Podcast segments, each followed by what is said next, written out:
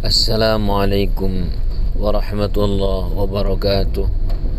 Tadabbur Hikam Al-Busti Kalam Hikam yang ke-14 Qala al-muallifu rahimahullah ta'ala Al-Syeikh Abul Fat Al-Busti berkata dalam unwanul hikamnya Man ista'ana bi ghairillahi fi talabin. Sesiapa meminta pertolongan kepada selain Allah fa inna nasiruhu ajzun wa khidlanu. Maka penolongnya itu adalah kelemahan dan kekecewaan. Saudara-saudari rahimakumullah memang satu-satunya penolong sejati adalah Allah Subhanahu wa taala.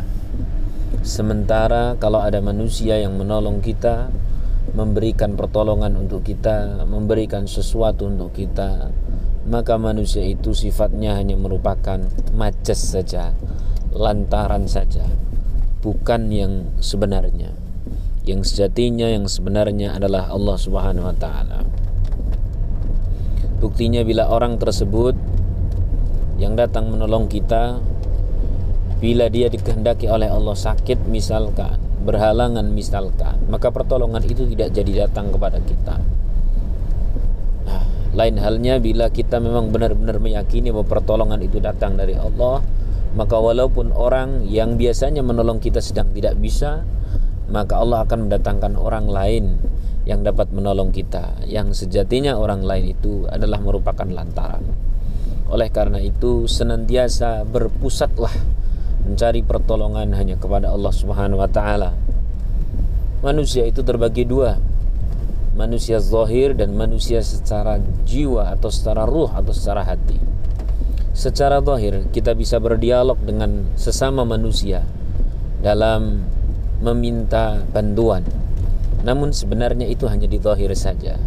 Sementara di batin, di hati, di jiwa kita benar-benar hanya mohon pertolongan kepada Allah bersandar kepada Allah. Bahasa lainnya adalah hasbunallah wa ni'mal wakil, ni'mal maula wa ni'man nasir. Cukuplah Allah sebagai penolong. Saudara-saudari rahimakumullah untuk memperjelas kalam hikam kali ini saya akan kisahkan satu kisah yang semoga dengan kisah ini maka akan lebih jelas bahwa satu-satunya yang kita mohoni pertolongan adalah yang maha kuasa yakni Allah Subhanahu wa taala. Dan kalau hati kita bersandar kepada makhluk, hati kita memohon kepada makhluk, maka yang terjadi persis seperti apa dalam kitab yang ada dalam kitab Unwarul Hikam, yang terjadi adalah lemah dan pasti kecewa. Oleh karena itu, bila kita harus ngobrol dengan seseorang, berbicara dengan seseorang, menyampaikan penawaran ini itu dan sebagainya, itu sifatnya hanya di zahir saja yang di kesejatian, yang di hati kita, yang di sesungguhnya adalah kita benar-benar bersandar kepada Allah bahwa Allah lah yang mengatur rezeki, bahwa Allah lah yang memberi, menentukan segala sesuatu, termasuk menentukan jodoh dan sebagainya. Maka dari situ bedakan antara ucapan lisan dan ucapan hati. Hati hanya berucap kepada Allah, sementara lisan bisa kepada siapa saja syukur-syukur bila di lisan juga hanya berkata kepada Allah maka di hati akan lebih kepada Allah. Kalau toh lisan berkata kepada manusia ya porsinya beri saja dengan porsi yang sedikit. Saya kasih contoh tentang Malik bin Dinar ketika masih muda. Malik bin Dinar ketika masih muda dia sedang mencari pekerjaan dia menawarkan diri untuk ke sana kemari untuk bisa diterima kerja. Apakah itu di pasar kepada seseorang diminta pekerjaan kepada A, B, C dan sebagainya agar dia mendapatkan hasil dari ia bekerja. Namun qadarullah Allah subhanahu wa ta'ala belum menjadikan ia bekerja pada seseorang atau berburuh pada seseorang. Sampailah kemudian Malik bin Dinar melihat ada pejabat-pejabat daerah yang terkoneksi dengan pejabat-pejabat masjid kala itu alias pejabat daerah juga pejabat masjid Dia kemudian mempelajari, oh ternyata yang layak dijadikan pejabat masjid sekaligus pejabat daerah adalah orang-orang salih di sekitar sana. Adalah orang-orang ahli masjid di sekitar sana. Adalah orang-orang baik di sekitar sana. Maka kemudian singkat cerita, Malik bin Dinar pun masuk ke masjid tersebut dan kemudian sholat setiap hari, setiap saat Malik bin Dinar sholat. Kenapa?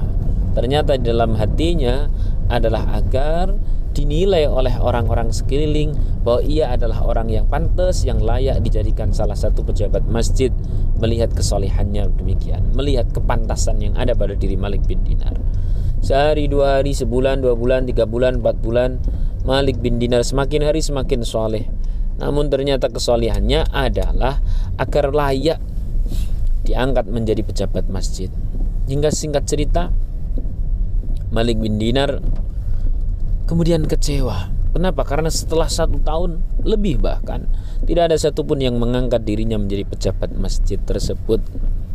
Alhasil kemudian Malik bin Dinar keluar dari masjid dan kembali ke pergaulannya yang dulu. Ada di teman-teman dia nakal, teman-teman dia minum ketika masih muda itu. Ternyata ketika dia sudah menjadi ahli masjid walaupun tidak ikhlas, ternyata kalau dia kembali ke dunia maksiat, maksiat sudah menjadi tidak nikmat. Ya, menemukan hikmah kecil. Orang ibadah mau ikhlas mau tidak ikhlas, maka akan membuat kemaksiatan itu terasa tidak nikmat. Itu hikmah pertama. Dan kita akan kembali ke tema yang asli, yakni singkat cerita kemudian Malik bin Dinar karena tidak nikmat merasakan maksiat tidak nikmat, dia kembali lagi ke masjid. Kala itu ketika dia kembali ke masjid, ia sudah benar-benar menilai bahwa ah udahlah sekarang maksiat sudah tidak nikmat mending saya kembali ke masjid. Kali ini udahlah yang penting saya lillahi ta'ala sajalah. Bagaimana Allah mengatur sajalah. Saya mohon kepada Allah sajalah. Dan singkat cerita kemudian Malik bin Dinar ketika sudah benar-benar memohonnya hanya kepada Allah mengharapnya kepada Allah maka keajaiban terjadi. Pagi-pagi beberapa dinding-dinding masjid runtuh. Karena beberapa dinding masjid runtuh itu kemudian para pengurus masjid atau pejabat daerah kala itu yang terkoneksi menjadi satu bermusyawarah untuk mencapai mufakat. Ada sekitar 20 orang bermusyawarah untuk mengangkat satu orang lagi yang bisa menjadi menjaga masjid yang agar kira-kira tembok runtuh apa tidak sampai berbahaya dan ada yang membersihkannya. Kemudian musyawarah itu menghasilkan bahwa siapakah orang yang paling layak?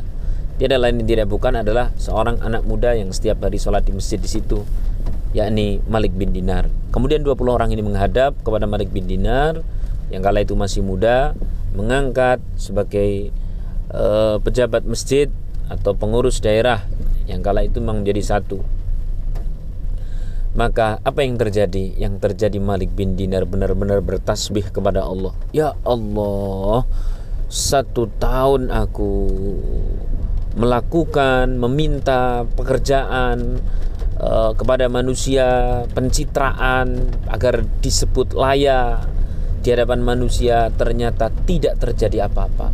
Lalu baru satu malam saya benar-benar ibadah kepada engkau benar-benar hanya memohon kepada engkau berserah kepada engkau ya Allah. Tiba-tiba engkau sudah angkat saya menjadi pejabat daerah menjadi pengurus masjid. Kalau begini ya Allah bagaimana? Lalu apa yang akan terjadi bila setelah ini saya benar-benar hanya beribadah kepada engkau saja Sejak saat itulah kemudian Malik bin Dinar sekalian pergi dari masjid itu untuk benar-benar beribadah kepada Allah dan tidak lagi mengharap kepada manusia. Kenapa? Karena dapat menghasilkan satu kesimpulan bahwa ternyata kalau beribadah benar-benar karena Allah keajaiban pasti terjadi. Setahun beribadah dengan pencitraan tidak terjadi apa-apa semalam beribadah karena Allah ternyata terjadi hal luar biasa.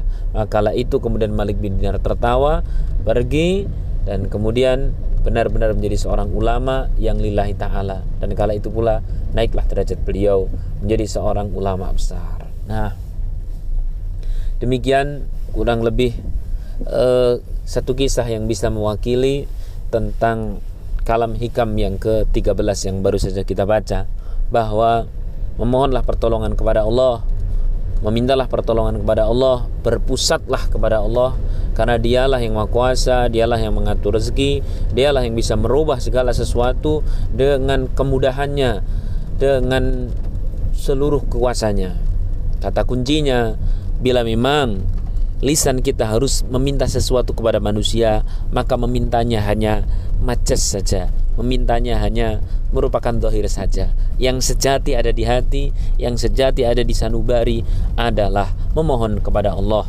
Karena bila kita memohon kepada manusia secara dohir dan batin berarti sebagaimana kalam hikam kali ini berarti kita mengandalkan sesuatu yang lemah dan mengecewakan. Sekali lagi, memohonlah hanya kepada Allah, bersandarlah hanya kepada Allah, andalkanlah Allah dalam setiap urusan, maka keajaiban pasti terjadi. Demikian yang dapat saya sampaikan. Saya akan lihat dari hikam pondok doaku. Kita akan lanjutkan di kalam hikam berikutnya. Semoga manfaat. Bila itu. Assalamualaikum warahmatullahi wabarakatuh.